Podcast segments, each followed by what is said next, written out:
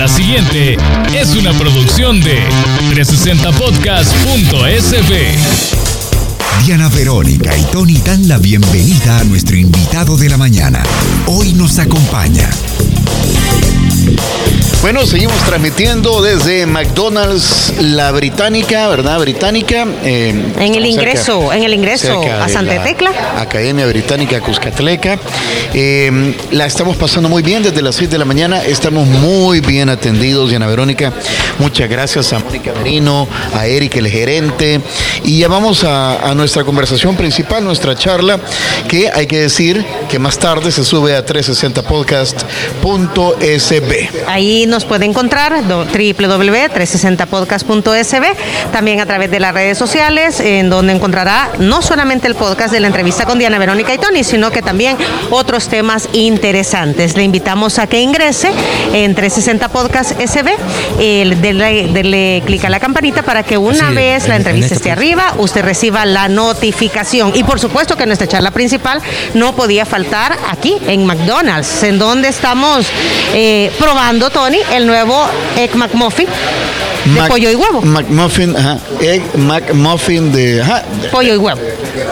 Dice egg de pollo, eh, de huevo y pollo. McMuffin de pollo y huevo. Así es la cosa. Así es la cosa. Y, y bueno, y McNugeteando también en el, en, el, en el almuerzo.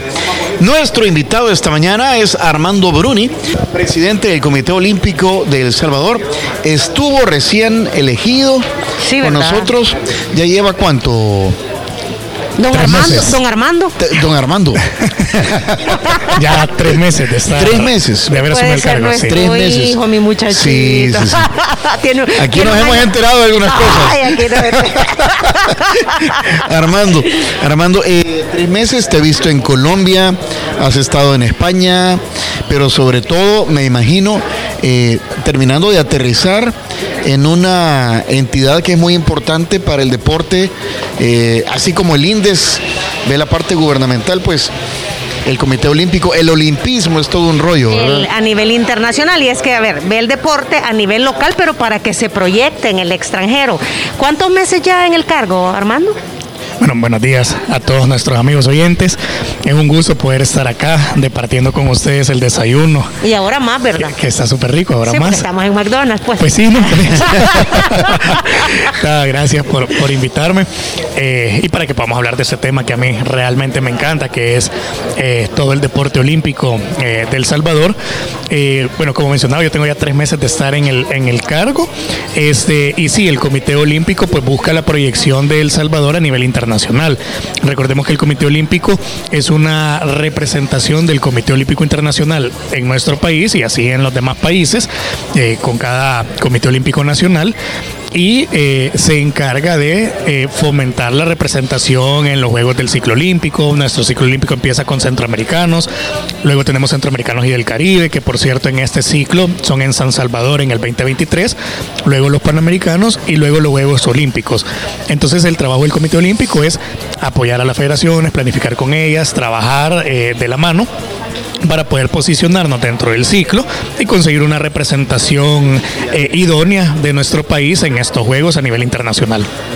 Muy bien, eh, ¿cuál es la situación? Se viene, eh, o sea, te ha tocado vivir una coyuntura, eh, estás recién llegado al puesto y se viene una de las fechas más importantes siendo nosotros sedes en el 2023 de ese ciclo olímpico. Y me imagino...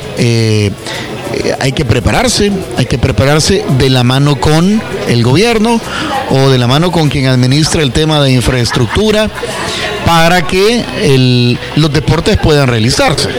Eh, ¿Cómo va esa cómo va esa relación y cómo va ese trabajo conjunto?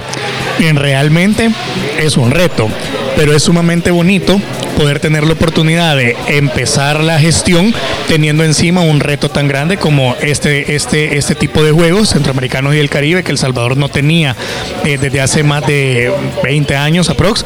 En el 2002 fueron los últimos centroamericanos y del Caribe. Entonces es sumamente importante eh, poder iniciar así. Ahora bien, es una carga evidentemente de trabajo bastante grande porque El Salvador debe de lucirse en estos juegos y recordemos que estos juegos iban a ser en Ciudad de Panamá, pero Panamá declina, El Salvador llega como un salvavidas de los juegos, entonces todo lo que normalmente se hace en seis o pongámosle cuatro años, nosotros lo tenemos que hacer en uno.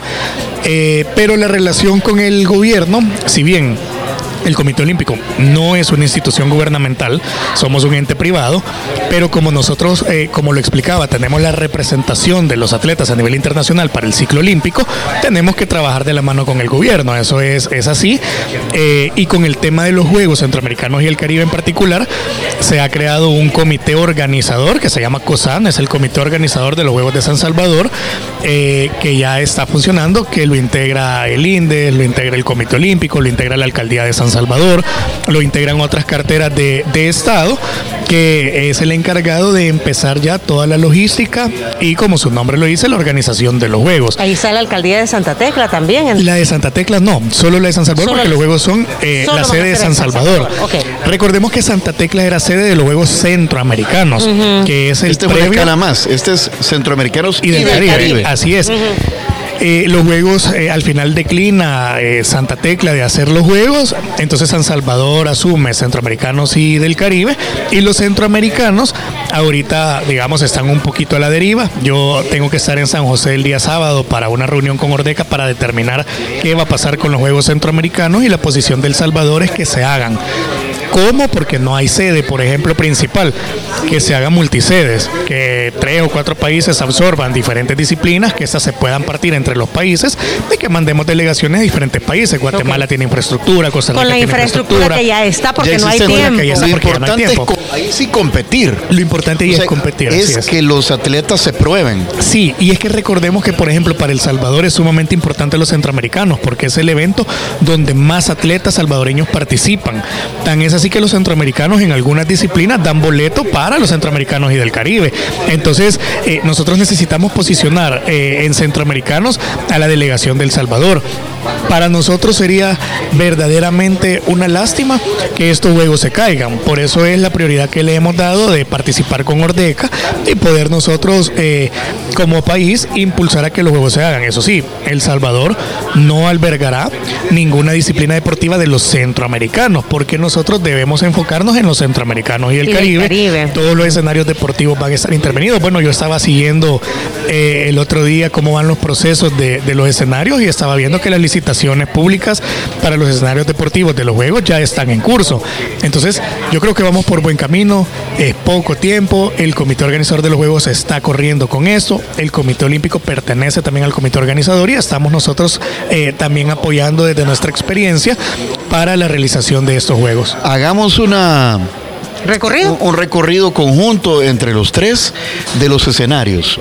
Estamos hablando como principal sería el Estadio Nacional eh, El Mágico González, que está ya en remodelación completa. Completa, sí, es. completa. Ese es uno de los escenarios. Ese es uno de los Ahí escenarios. está la piscina olímpica de 50 metros. No, No. el mágico tiene una de 25, no es Ah, olímpica. perdón. Un- ah, ajá. El mágico lo que sí tiene es la pista de atletismo, que es la única eh, avalada en el país para realización de Ajá, competencias Con la famosa internacionales. pista de tartán, De que la iban a renovar, ¿verdad? Se está renovando, Ajá. así es, ya se desmontó la pista, o sea, Sí. dentro del proceso está el cambio de pista completa, eh, evidentemente se van a remodelar el área de las piscinas, pero no son olímpicas, esas son para entrenos nada Ah, más. ok, ok. Eh, ahí habían diferentes federaciones, ahí estaba remo, está tiro, está, bueno, atletismo, entonces todo eso se está remodelando, o sea, el complejo entero del mágico se está remodelando. Ok, luego tenemos El, el, gimnasio nacional. el Gimnasio Nacional Adolfo. Pineda, Pineda. que también alberga canchas de voleibol.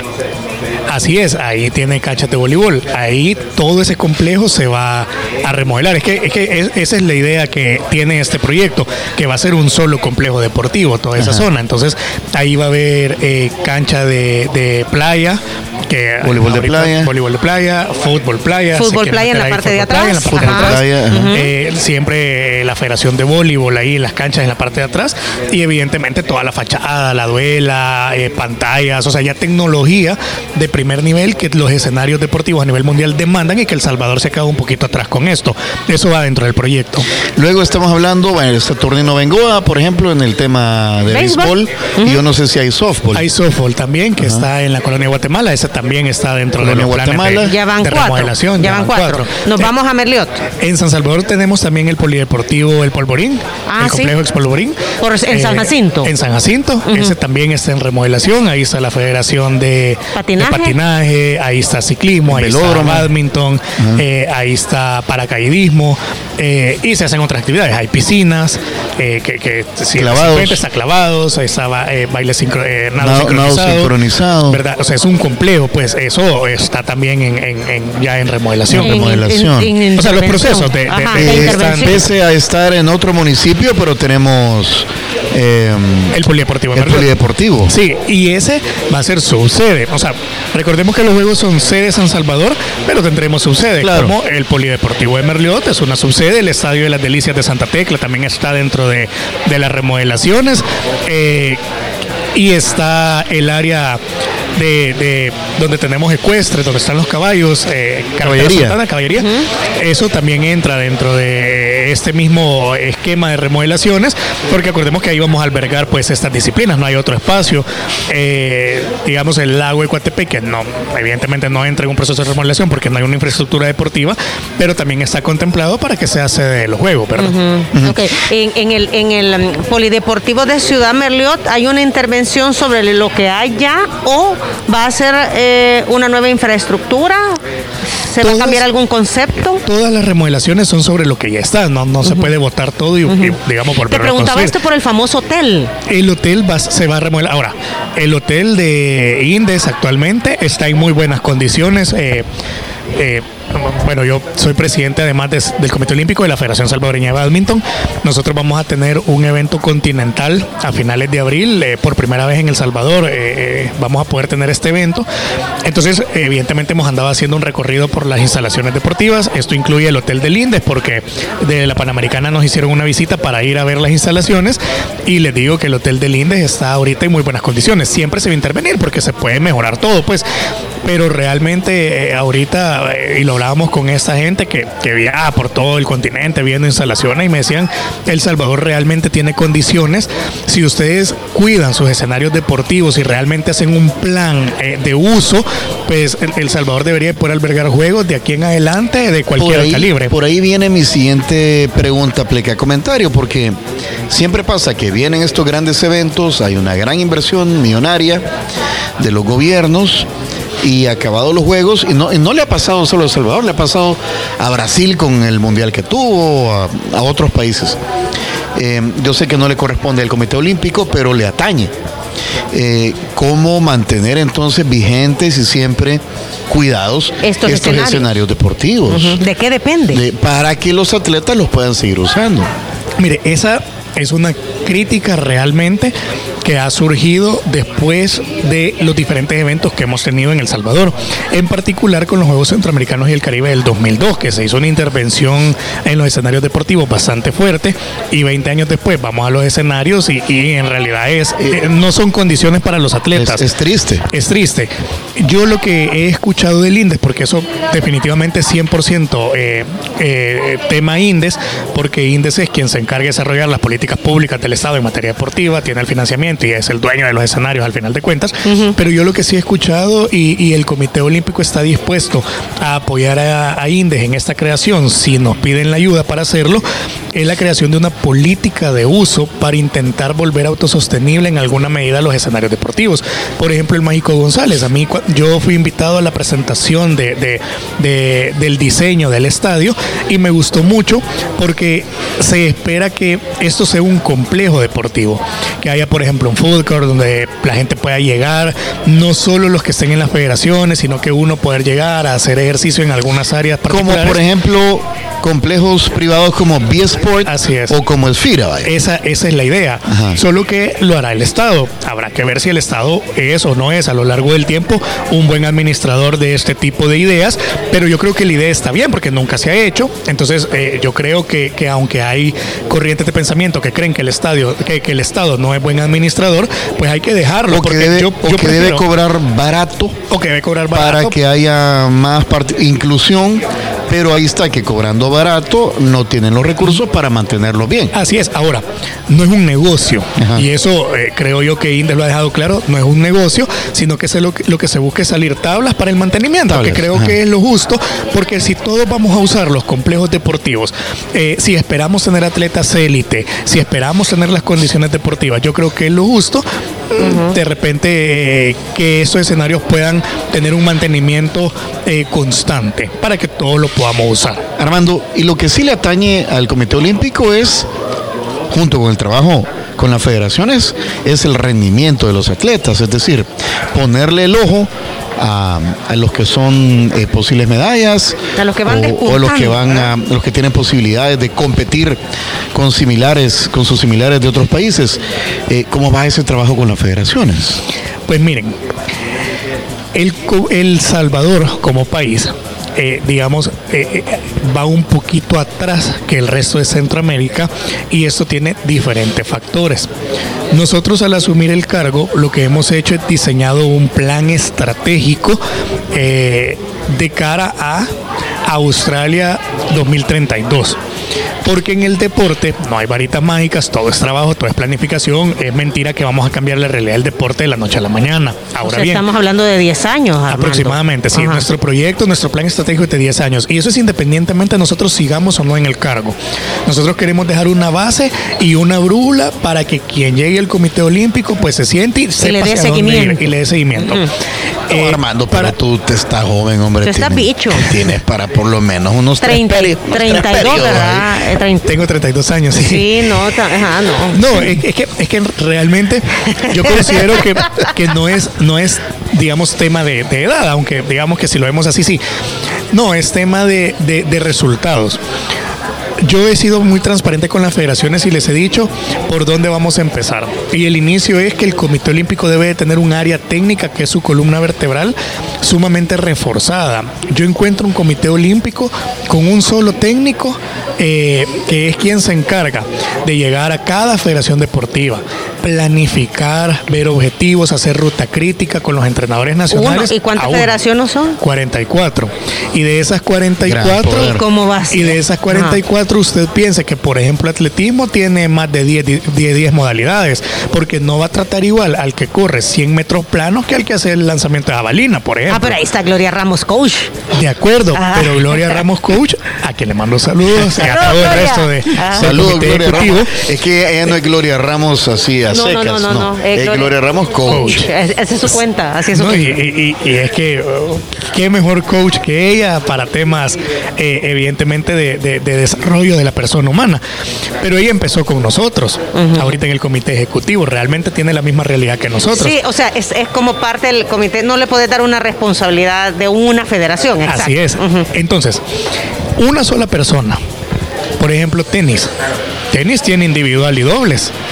Entonces, no es que solo sean 44 federaciones nacionales. Hay subdivisiones hay- en cada en federación. ca- así es. Entonces, una sola persona en el Comité Olímpico para ver todo esto, perdónenme, es humanamente imposible. No Y- y podíamos ese es el esperar resultados. Armando. Ese es el principio. Entonces, ¿qué es lo que estamos haciendo ya nosotros? Y lo tenemos eh, actualmente en este momento diseñado y por ahí iniciamos. Hemos reforzado el área, ¿verdad? El área del Comité Olímpico eh, técnica ha sido reforzada. ¿Por qué? Necesitamos que el Comité Olímpico salga a las federaciones. No le vamos a ir a hacer el trabajo a los directores técnicos de cada federación a decirles, vaya, mira, este es tu plan. No, ellos nos lo tienen que dar a nosotros, nosotros validar, nosotros proyectar con la ayuda internacional que recibimos, con todos los programas y proyectos que tiene Solidaridad Olímpica y Panama Sports, y nosotros ubicar en cada programa a cada atleta, pero tiene que haber un estudio técnico. Si no hay un estudio técnico, jamás vamos a poder tener un resultado. ¿Por qué? Yo empecé diciéndoles que los centroamericanos son los juegos donde más atletas salvadoreños van. Quiere decir que el trato que le voy a dar al atleta salvadoreño que va a ir a centroamericanos que tiene aspiración a medalla, no es el mismo trato que le voy a dar a alguien que se proyecte a ir a Juegos Olímpicos. No es la misma inversión, no es el mismo presupuesto, no es el mismo trato. ¿Cómo puede hacer el Comité Olímpico para determinar eso? A través de un trabajo técnico, el Comité Ejecutivo. Si bien es cierto, yo soy presidente de una federación, tengo dentro del Comité Ejecutivo presidentes de federaciones, o sea, conocemos el mundo, pero yo no soy especialista en atletismo, vaya, por ejemplo, yo soy especialista en badminton. Entonces, yo necesito un área técnica que realmente llegue a decirle al Comité Ejecutivo, vaya, miren, por ejemplo, en levantamiento de pesas, esto es, tenemos un atleta o una atleta que se proyecta a Juegos Olímpicos o que se proyecta a ganar medallas en Centroamericanos y el Caribe, pero su ruta crítica debe ser esta. Ah, ok, ¿la validaste con la federación? Sí, la validé con la federación. Y esto es, dentro de las rutas críticas que hay en el deporte, ustedes pueden ser los mejores de un área, los mejores, que ustedes van a una competencia y ustedes dicen, hey, él va por el oro, 100%, no hay quien se le ponga la par. Y se han preparado para eso, pero yo no me puedo comprometer y prometer el oro porque de repente, por X o Y motivo, se levantó de la cama, se golpeó el dedito en la, eh, del pie chiquitito, eh, en esa mañana que se estaba bañando y ahí paró la competencia y terminó llegando en penúltimo lugar, por ejemplo. Son cosas que pasan en el deporte. Entonces, ¿qué hace, por ejemplo, el Comité Olímpico cuando tenemos una ruta, una calendarización para clasificar a un atleta, pero dentro de la ruta una de las competencias no sale como uno quería y no se alcanza el puntaje? ¿Quién lo valida? Lo tiene que validar el área técnica del Comité Olímpico. No, no sé si me voy a entender en este punto. O sea, hay tanto en el deporte que el Comité Olímpico no puede funcionar con una sola persona en esa área. Sí, no, es así, no es solamente este tiene madera, vea, es un acompañamiento, a ver, continuo, pero buscando la excelencia. Así es, e, exactamente, usted lo ha resumido, y es que es una ciencia el deporte es una ciencia, hay que entenderlo así. En el deporte juegan estadísticas, proyecciones, datos, eh, se mide todo, eh, desde el peso del atleta. en el béisbol es la sabermetría. cabal, cabal. Todo, ¿Ven por qué es importante las matemáticas en la vida? Todo es matemáticas. Estadísticas. Todo, estadísticas, matemáticas, todo, así es. Y el deporte no es la excepción. Y el deporte no es la... Ok, entonces, eh, como lo, primero que están tratando de hacer, entenderíamos, Armando, es cómo ampliar ese equipo técnico que hoy por hoy es una sola persona en el COES y debe de haber un equipo técnico. Así es. Para el primero de marzo nosotros, vamos a tener una reunión con las federaciones deportivas el 5 de marzo eh, y lo adelanto por acá. Ya espero el viernes mandar la comunicación oficial, pero si algún presidente. Presidentes de federaciones, 5, de, marzo. 5 de marzo vamos a tener una actividad. Eh, hemos traído, bueno, vamos a traer, pues, pero estamos trabajando ya con él. Es un chileno que se llama Leonardo Lucero, que él es, eh, trabaja en el Comité Olímpico de Chile, pero él es contratado también por Solidaridad Olímpica y por el COI para entender y planificar todos los proyectos eh, y, apoyos que pueda dar Solidaridad Olímpica a los diferentes comités olímpicos. Lo importante es reunirnos con las federaciones para poderles explicar realmente cuál es el campo de acción y de apoyo que tiene el Comité Olímpico, presentarles el plan de trabajo, presentarles el nuevo equipo técnico que los va a acompañar en este ciclo olímpico, para que las federaciones realmente puedan tener ese acercamiento con el comité y ese apoyo que tanto, que tanto necesitan. Eso sí, con proyectos con objetivos. Si una federación se queda atrás y, por ejemplo, no hace una verdadera planificación, no tiene objetivos y solo solicita un apoyo para tal atleta porque creen que puede llegar, pero no hay realmente una planificación, pues lastimosamente el comité no podrá apoyar. Nosotros apoyaremos a las federaciones deportivas que realmente tengan una proyección con las que nos hayamos sentado, hayamos planificado, hayamos hecho una ruta y les vamos a explicar cuáles son los rangos de apoyo, porque insisto, no todas las federaciones aspiran a ir a Juegos Olímpicos. Entonces no todos pueden tener una olímpica. He puesto de ejemplo al Bengoa y al béisbol dos veces, pero vea que ya no está, ya no es deporte olímpico el béisbol. No es deporte olímpico, aunque para Los Ángeles se proyecta que esté. Recordemos que. me acabo de acordar. Recordemos que los países que organizan juegos tienen la posibilidad de incluir algunos deportes dentro del listado en donde sean buenos y tengan proyección a medalla. Esa es una ventaja que lleva el país organizador del juego. Se puede hacer en los centroamericanos y el Caribe que el surf sea un eh, acaba de acaba de serlo en no, no, y, es parte y es parte de bueno por ejemplo París no quiere tener en Juegos Olímpicos a surf pero Los Ángeles sí Japón sí. Entonces, El Salvador sí. El Salvador sí. Para los Juegos Centroamericanos del Caribe, El Salvador sí los quiere tener. Eh, además, recordemos que, eh, si bien es cierto, el Comité Olímpico del Salvador es la cara de los Juegos, quien paga la fiesta es el Estado. Y eso hay que decirlo transparentemente, porque quien paga la fiesta es el Claro, Estado. claro. Entonces, eh, el Estado, recordemos que ahorita hay una campaña sumamente grande con, con Surf City, eh, que, que es un tema deportivo, porque tenemos unas olas eh, envidiables en el continente. Entonces, realmente puede ser un buen momento y una buena oportunidad para mandar a, a esta zona costera eh, un buen polo de desarrollo turístico. Porque, ojo, recordemos que en Centroamericanos y el Caribe vamos a tener solo atletas de 6.000 a 8.000 atletas. Solo atletas. Estos Ahí viene el papá, viene la mamá, viene el entrenador, viene el equipo Sí, técnico, todos, viene el los que, le- patrocinadores. el que, el que le soba la canilla Sí, para los- que los cuando le da calambre. Mire, y me crean o no, hay países, eh, más que todo en las islas, eh, República Dominicana, eh, Puerto Rico, etcétera, que sus equipos, por ejemplo, eh, de, de béisbol, sus equipos de, de más, más que todo de deportes de conjunto, de básquetbol, siempre tienen barras, barras organizadas que se mueven con las selecciones a apoyarlos. O sea, si realmente los juegos Dinamiza. Realmente el número que esperamos nosotros es más o menos 15 mil personas eh, extranjeras en, en un periodo de 15 días. eh, los vamos a tener en El Salvador. 15 mil. Sí, eh, es, lo que pasa es que ese tipo de juegos, el derroche económico es grande. Por ¿verdad? eso está involucrada la alcaldía, ¿verdad? Los Eh, escenarios deportivos son. lo- Ajá. el- el- Por eso hay un comité organizador y por eso están involucradas no solo la alcaldía, sino las diferentes carteras del Estado. ¿Por qué? El otro día alguien me preguntaba y me decía, mira, yo estaba viendo que eh, ustedes se reunieron y que no sé qué. ¿Y por qué está ahí el MOP? Si las, los escenarios deportivos se van a reconstruir con empresa privada. Momento, sí, pero ¿y el sistema vial? ¿Quién lo tiene que arreglar? Para y que, solo tenemos para que un las año. calles de acceso estén bien, tiene que ser el MOP. Así es, tiene que ser el MOP. ¿Y Porque cómo se van a movilizar todas esas 15 mil personas? Pues sí, tenemos que garantizar que toda la red vial, por lo menos de San Salvador, esté en óptimas condiciones. Exacto. Y todas las subsedes. El tema de la seguridad pública. La PNC tiene que estar comprometida con los juegos, porque si vamos a tener 15 mil extranjeros, que es la proyección, en, en un periodo de tiempo tan corto, tenemos que garantizar la seguridad pública, turismo. Es lo que les estaba diciendo. Así que sí. los juegos tenemos que impulsarlos para que sea Pero una los juegos son el otro año. Por eso ¿En estamos qué, corriendo. ¿En qué mes del otro año?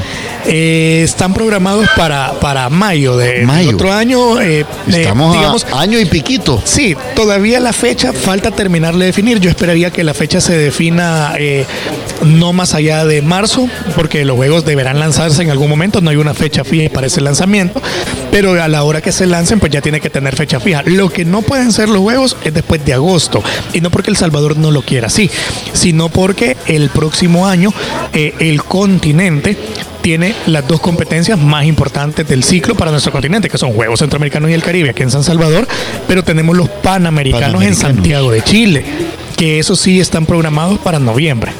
Porque es el verano, ¿verdad? Así es, no podemos hacer nosotros los juegos en agosto porque es es casi imposible que, que todo mundo pueda darle continuidad por lo que implica el gasto económico, la logística, etcétera. Entonces los juegos sí tienen que ser un poquito antes de, de agosto, pero falta fijar esa fecha. Yo creería que no a más de un mes estaríamos dando el aviso de cuándo van a ser exactamente los juegos aquí en San Salvador, pero póngale ahorita por mayo. Ok. Eh, ya se tiene entonces este nuevo comité olímpico a ese comité técnico bien chaineadito, bien formado eh, y cuáles son las innovaciones. Lo tenemos definido. Ellos, eh, digamos, están empezando ya a, a formar parte de nuestro equipo. Pero nuestro objetivo con, con- esta gente es cumplir nuestro plan estratégico. Y es que nosotros no llegamos al Comité Olímpico a improvisar. Tenemos por escrito una planificación. Insisto, nuestro plan estratégico llega eh, o está proyectado eh, en su primera fase, porque recordemos que en realidad uno en el deporte proyecta generaciones, pero su primera fase está para llegar a Australia 2032. Entonces, el área técnica del Comité Olímpico debe de tener como su brújula nuestro plan estratégico y ser ellos lo que, los que nos nutran a nosotros de información técnica para ver a dónde vamos a, a volver más eficientes los recursos ¿A dónde vamos a cortos que apostarle? tenemos. Así ¿A es. dónde vamos a apostarle? Armando, y aquí hay, eh, no sé si voy a ofender con esta pregunta o no, pero, o sea, tenemos el personal, tenemos esa capacidad técnica humana para conformar ese comité y que de repente han estado queriendo eh, estar allí y darle, hacer un proyecto de largo plazo, pero que no se les ha permitido. Sí, y estoy convencido. En El Salvador realmente tenemos buenos profesionales en materia deportiva. Y es que nosotros en El Salvador no hemos entendido y no hemos dimensionado realmente lo que es el deporte.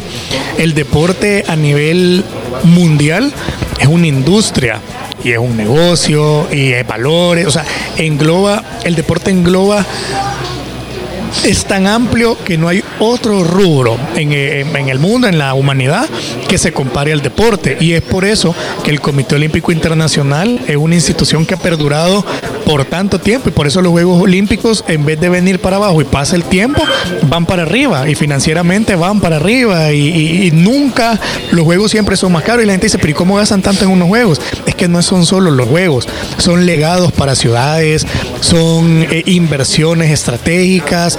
O sea, la idea del deporte no debe de ser solo pensar en que el atleta va a llegar a competir y a ganar una medalla. Un atleta puede cambiar su vida a través del deporte. Hay una movilidad social, hay patrocinadores. Hay patrocinadores, hay, hay, Hay marcas, Por hay- ejemplo, solo venta de derechos de los juegos, porque la gente realmente se identifica con el deporte. Bueno, hemos tenido temas sociopolíticos eh, derivados del deporte, por ejemplo, eh, ahorita en los Juegos eh, de invierno que se están desarrollando en. Beijing.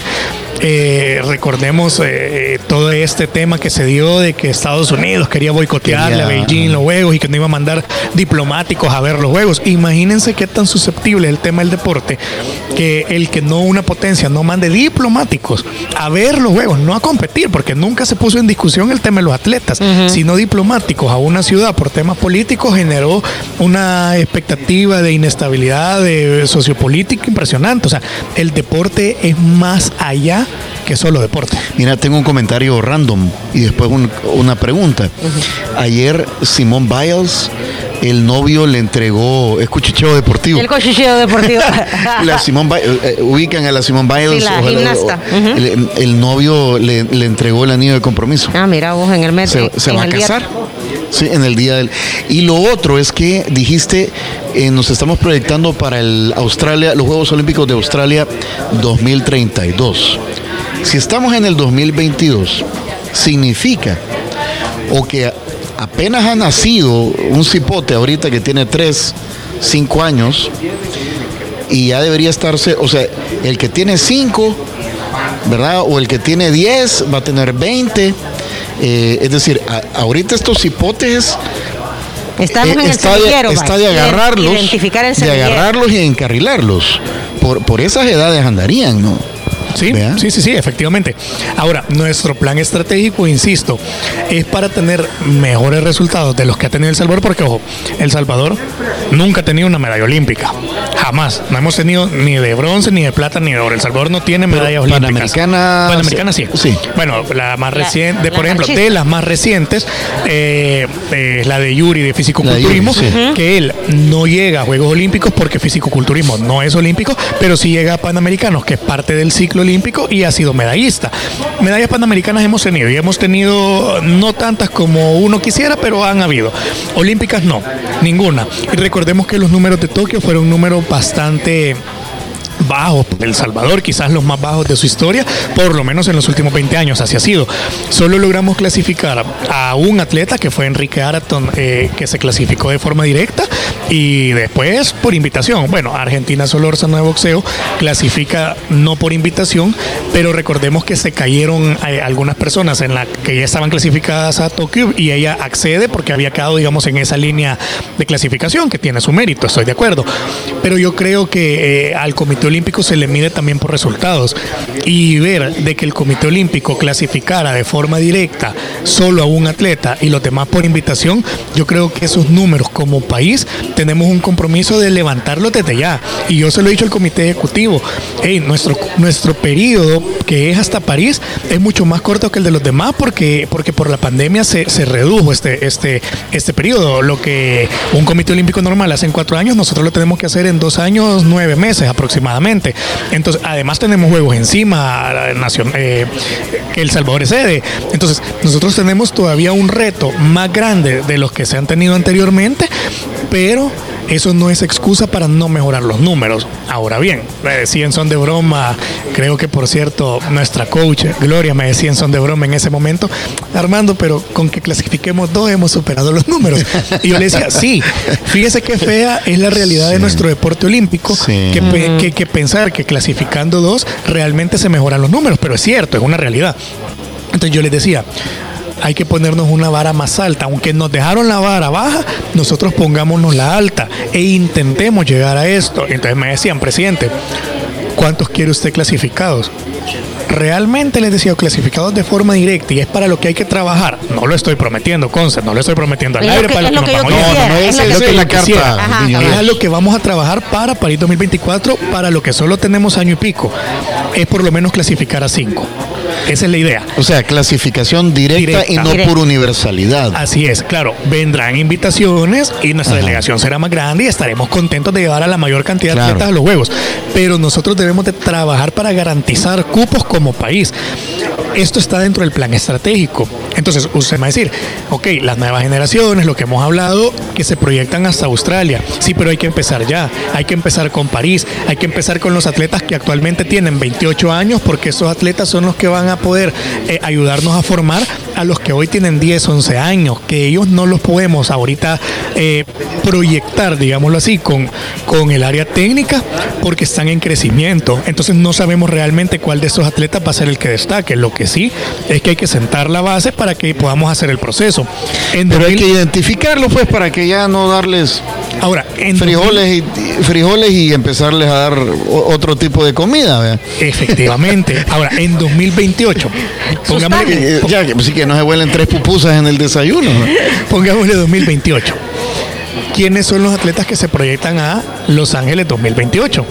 Los atletas que se proyectan a Los Ángeles 2028 son, por ejemplo, el semillero que tuvimos en Cali el año pasado en los Panamericanos Juniors. Los hipotes que fueron ahí, ahí están. Ellos van a estar en su pico más alto. Claro, yo no digo que ninguno de los de Cali no pueda ir a, París, por supuesto que sí, y vamos a trabajar para que ese semillero pueda llegar a París.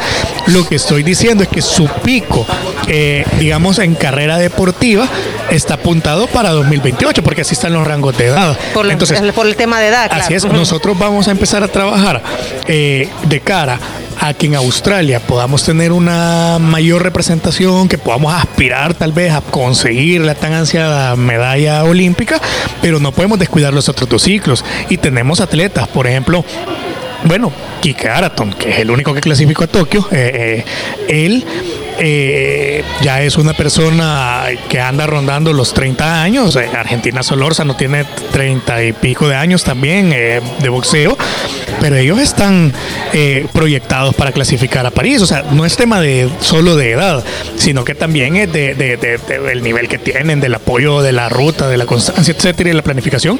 A estos atletas hay que apoyarlos, pues. Ahora, lo que hay que entender es que esto es un proceso. Eso es verdad, y, es un, o sea, o sea, un Cristiano Ronaldo, un Messi no es que eh, hace dos años empezaron y no, o sea, esto no sé cuántos años lleva. Eh, y, eso me hace pensar también en el equipo alrededor de un atleta. Armando, porque también es un proceso. Y las, a ver, los que ya le dan, no les va dando, ¿verdad? Eh, los tiempos ya no les va dando. Toda esa gente deberíamos de absorberla, o no sé si ya sucede en el sistema, para que entrene a las nuevas a ese semillero que va creciendo, ¿verdad? Porque también yo he escuchado algunas quejas de, atletas que llegan a ese nivel top, pero que después tienen que buscar otra forma de vida porque el sistema no los absorbe para continuar ya como entrenadores, como sucede con otras disciplinas. Yo soy partidario eh, de apoyar cualquier política que se desarrolle en pro del atleta. Y dentro de la gama de temas que ha tocado el presidente del INDES, él ha mencionado este tema, porque eso ya es un tema definitivamente que le corresponde al Estado y al ente rector del deporte, de que es el INDES, para poder fomentar eh, en alguna medida el post-atleta. Recordemos que el pico de los atletas es, digamos, en, sus años de juventud, que normalmente en una persona son los años de formación y los años, mm, digamos, más productivos. De una persona de 20 años o de, bueno, desde 12 a 20 años se está formando. A los 20 uno sale al mercado laboral, aunque sigue estudiando, pero digamos sale al mercado laboral y uno empieza a producir. El atleta no lo puede hacer. El atleta está enfocado en que si es élite, ojo, porque hay diferentes tipos de atletas, pero yo hablo por los élites que, es lo que le corresponde al Comité Olímpico. El atleta élite necesita mínimo dos sesiones de entreno al día, una en la mañana y una en la tarde. Su trabajo es entrenar. Su trabajo es entrenar, prepararse. Entonces, pero, pero no hay realmente una política para que el atleta lo pueda hacer. El atleta realmente lo hace por amor al país. Lo hace porque le gusta, porque le, le encanta ir a escuchar el nombre del Salvador. El atleta pierde oportunidades laborales, pierde oportunidades de estudio, etcétera, y se dedica, digamos, a eh, su carrera deportiva, en cualquier deporte. Por amor propio. Por amor propio, amor, al deporte y el amor al país. ¿Qué pasa con el atleta realmente cuando termina su carrera deportiva o qué pasa un atleta que se haya dedicado al deporte y que tenga que terminar su carrera deportiva de forma anticipada? Porque, ojo, hay atletas que terminan su carrera como una jubilación, pongámosle entre comillas, generaron algún tipo de ingreso, ponen algún negocio y bueno, y ya ellos siguen solos. Pero hay atletas que por una lesión se les frustra la carrera y la terminan, o sea, lo que pudo haber sido una carrera de 15 años, en tres años se terminó. El Estado sí debe de tener un compromiso eh, o una política para garantizar qué va a ser de los exatletas que han puesto el nombre El Salvador en alto para retribuir algo de lo que nos dio este atleta en su momento. Yo entiendo que INDE ya está trabajando en esta, en esta política. Es más, yo he puesto el Comité Olímpico eh, a la orden de, del INDES para que nosotros desde nuestra área, eh, desde nuestra área científica, porque el Comité Olímpico de El Salvador tiene su brazo académico, que es la Academia Olímpica del Salvador. Nosotros generamos eh, desde ahí información académica, programas, etcétera, para apoyar al INDES y respaldar cualquier política para apoyar a los posatletas en, en, algún momento si INDES ve necesario que, que necesita una opinión, digamos, de una institución que ha velado o vela por los atletas élite. Entonces nosotros estamos en la disposición de apoyar este tipo de políticas que creo yo es necesaria. y no, de conocimiento, de experiencia llegue a, las generaciones que se están formando. Así es. Y, y es que ese es el éxito de los países desarrollados, que el país desarrollado no deja al atleta que le ha dado triunfo al país, sino que lo absorbe eh, en alguna medida y este atleta empieza a, a reproducir todo su conocimiento para los atletas que vienen. Y no necesariamente tienen que ser entrenadores. O sea, realmente se puede pensar, eh, insisto, el deporte tiene una gama de aristas tan amplio que puede ser desde cualquier área. Porque igual tenemos atletas que se rebuscan, estudian de noche, etcétera, sacan una carrera deportiva y se puede enfocar en deporte. Por ejemplo, alguien, un atleta que estudie mercadeo atleta que estudia mercadeo, cualquier institución eh, público o privada lo puede contratar primero porque sabe de deporte. Entonces es más fácil que esta persona que es un mercadólogo se enfoque en el deporte en una institución deportiva. O sea, hay, hay mucho camino por hacer. Lo que pasa es que yo creo que El Salvador nunca tuvo realmente al deporte como una prioridad y eso que hemos tenido grandes deportistas y El Salvador tuvo épocas de oro en el deporte donde estábamos a la cabeza de Centroamérica, que ojo, estamos trabajando para intentar volvernos a posicionar. En los últimos centroamericanos, El Salvador se estaba peleando la cola en el 2019.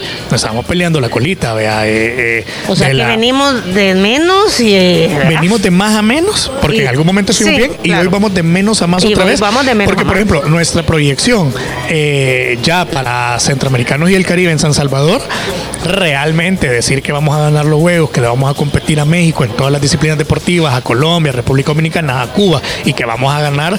Yo siento que eso es soñar eh, demasiado alto porque los tiempos son cortos para la preparación, no porque no tengamos la capacidad, lo podemos hacer, pero si hubiéramos tenido una planificación desde hace cinco años, invirtiendo en los atletas, etcétera. Pero sí podemos en un año generar apoyo para los atletas para que El Salvador en, los, en la tabla centroamericana y del Caribe, en comparación de Centroamérica, nos podamos poner entre los primeros tres lugares. Eso sí es posible, se está trabajando para eso, ya hay una mesa permanente porque eso de trabajo, porque eso sí lo estamos haciendo de la mano con Indes, eh, porque por el tema de los recursos, pues, porque si bien la alta competencia le toca al Comité Olímpico, pero el Comité Olímpico no tiene recursos ilimitados, y nuestros recursos son internacionales, el Estado tiene recursos, entonces nosotros estamos ya trabajando con el Estado, con el gobierno, eh, el INDES en, particular, para que logremos alcanzar estos objetivos. Y el presidente eh, del INDES, Yamil Bukele, él ha sido atleta de alto rendimiento es presidente de Federación Deportiva, eh, al igual que su servidor, es presidente, vicepresidente de una internacional.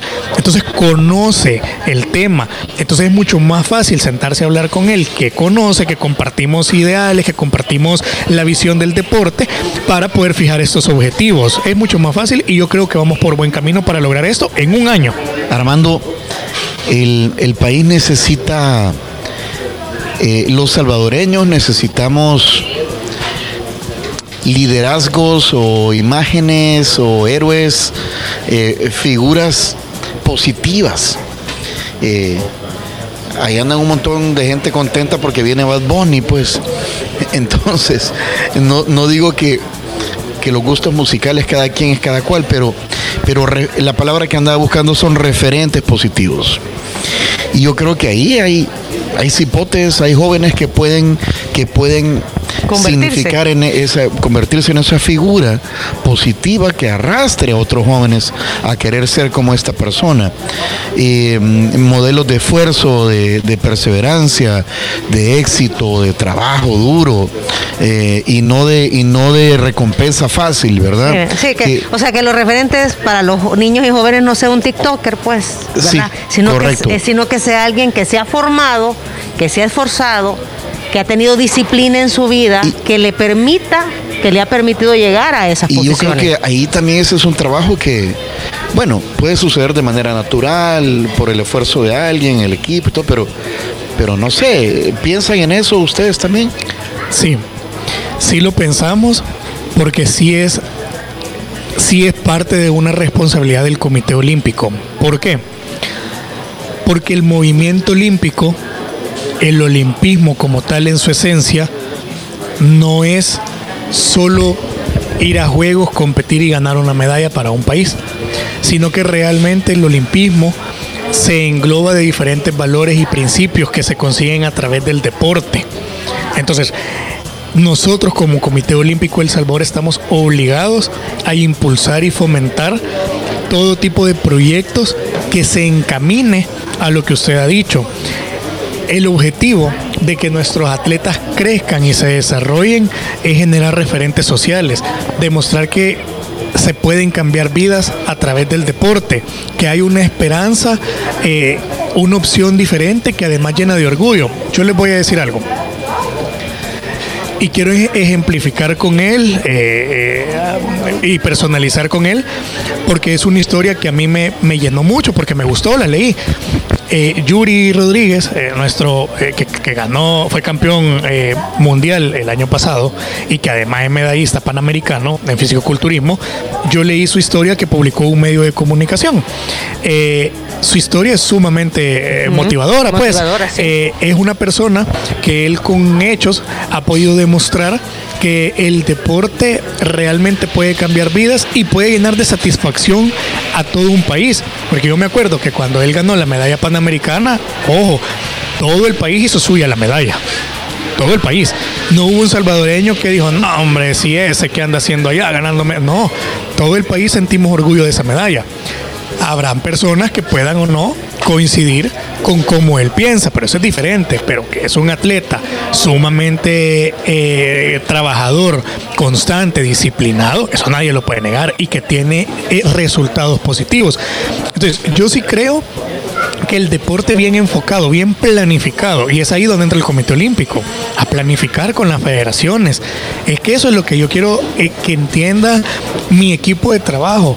La única forma de tener resultados va a ser sembrando una semilla y eso se hace con la planificación habrá que ser pacientes, vea, un árbol no crece de la noche a la mañana, habrá que ser pacientes, pero, pero ir enfocados hacia dónde queremos llegar, que con un equipo sólido, con un comité olímpico sólido, posicionado, que haga lo que realmente la Carta Olímpica manda, que haga lo que realmente el plan estratégico que hemos diseñado tiene, se ha fijado como objetivos, y que trabaje con todos los entes, eh, incluido el INDES, incluido, por ejemplo, eh, hay institutos municipales de los deportes que ya tienen atletas de alto rendimiento.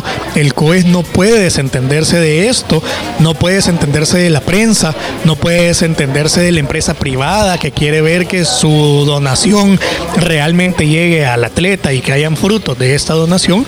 Yo creo que cuando entendamos y todos nos pongamos en la misma línea, que hay que trabajar con una proyección de cambiar una generación completa en materia deportiva, ahí nosotros vamos a alcanzar el resultado, que será la excelencia y que se va a poder ver traducida ya en un éxito deportivo.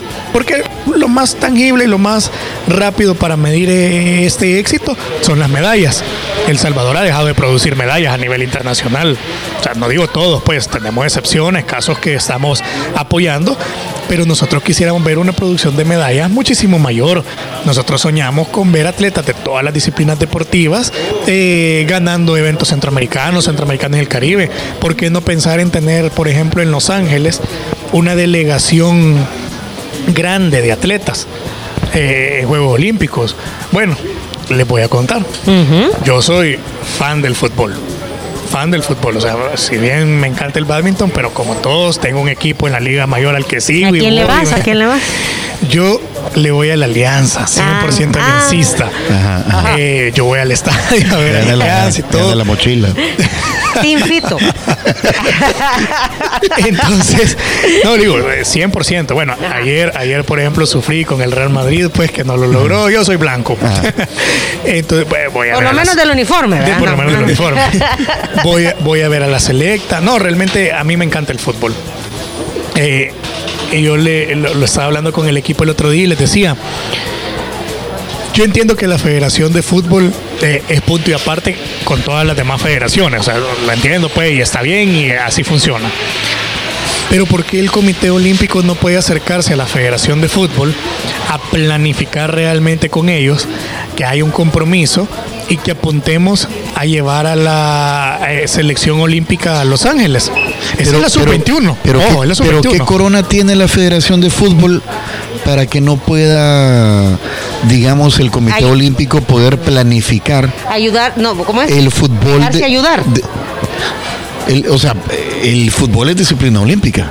Sí, y no quiero que se me malentienda. Cuando yo hago la pregunta de por qué, me refiero a por qué no se ha hecho anteriormente. Nosotros, eh, en el Comité Olímpico, ya tenemos un proyecto que es ese, llevar a la selección olímpica de fútbol a Los Ángeles. ¿Por qué? Ustedes se pueden imaginar a la selecta jugando en Los Ángeles un nuevo olímpico esos estadios seríamos locales nosotros, pues Estados Unidos y nosotros seríamos Los locales. Ángeles seríamos locales. Claro. Entonces, ¿por qué desaprovechar esa oportunidad? Mi, mi cuestionamiento no es a la Federación de Fútbol ahorita, sino a todo el histórico que ha venido habiendo entre Comité Olímpico y Federación de por qué nunca lo han hecho. Yo lo único que estoy esperando ahorita es porque llegar hoy, esta fecha, a la Federación de Fútbol a presentar un proyecto del Comité Olímpico donde nosotros apoyaríamos a la, a la eh, Olímpica del Salvador para ir a Juegos Olímpicos, es complicado porque estamos a las puertas de una elección de comité ejecutivo de la FESFUT. Entonces, no sirve Hay que esperar a ver qué pasa. Hay que esperar. Puede que el presidente actual se relija. Ese es tema que la federación deberá de, de, de, ¿cómo se llama?, de decidir. Ahí el Comité Olímpico es sumamente respetuoso de sus procesos de cada una de las federaciones o puede que haya un cambio.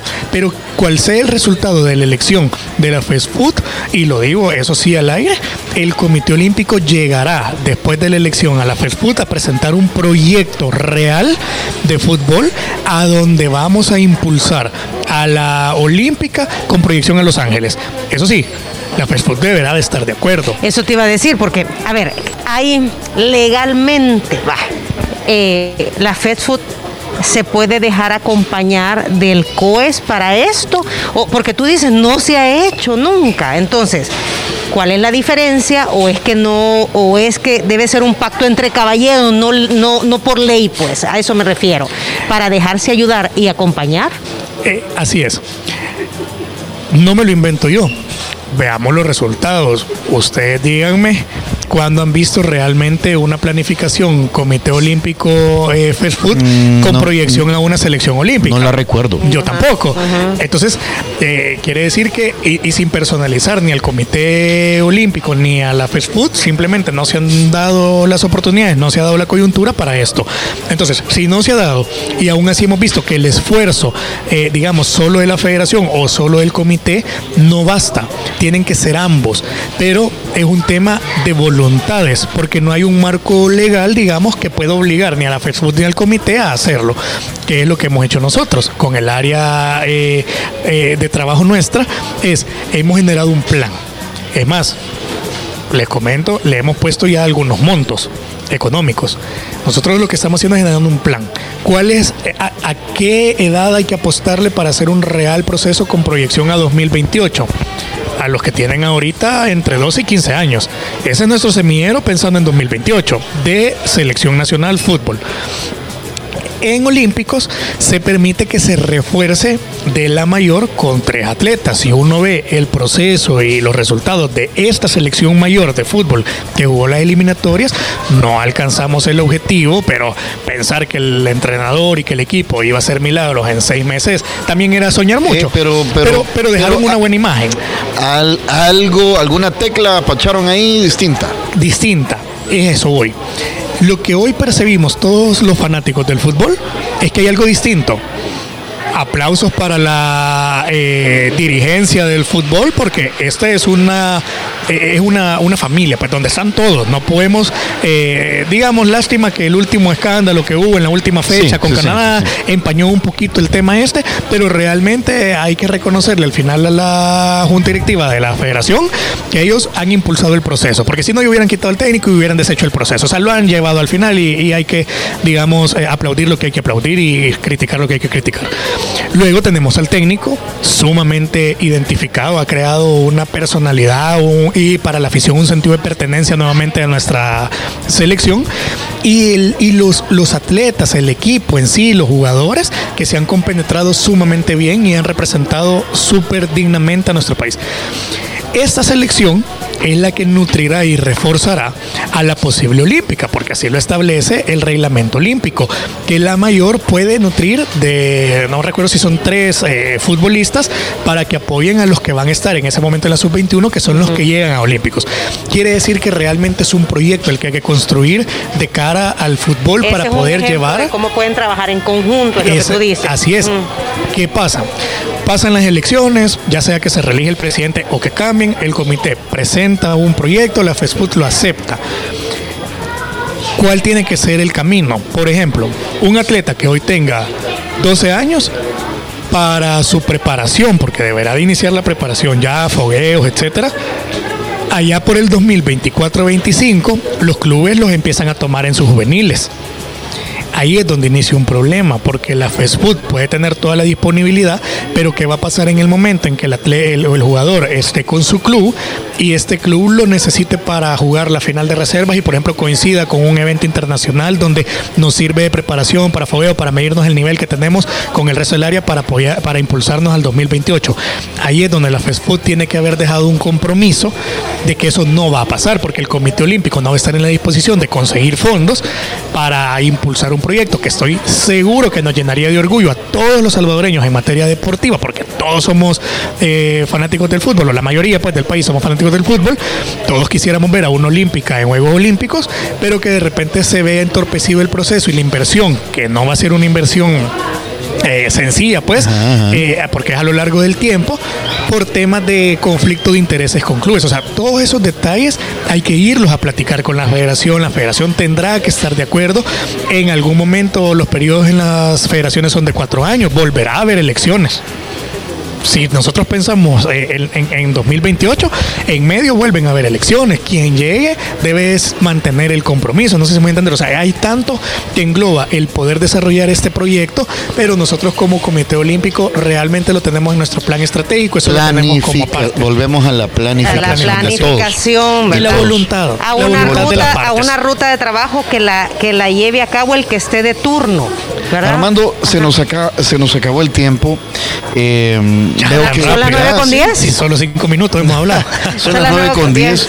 Eh, y creo que eh, hay, hay, hay, se ve que hay una, eso, una planificación, que hay pues nueva, eh, una nueva visión para el olimpismo. Una, una nueva visión y fíjate que lo que me ha gustado también es que no han habido quejas, al contrario, eh, Armando viene con propuestas, ¿verdad? con propuestas para trabajar con los diferentes entes que están relacionados al deporte eh, y, buena suerte, buena suerte Armando, tienes apenas tres meses, pero tú ya estás pensando, eh, estás planificando un montón de cosas que, que las contrapartes también tienen que estar dispuestas a hacerlo para que todo esto vaya por vaya, desarrollando. Y saludos a todos en el, en el Comité Olímpico, hay muy buenos amigos ahí, Jorge Cabrera, Gloria Ramos Coach, Salvador Sarguero, ¿quién más está por ahí?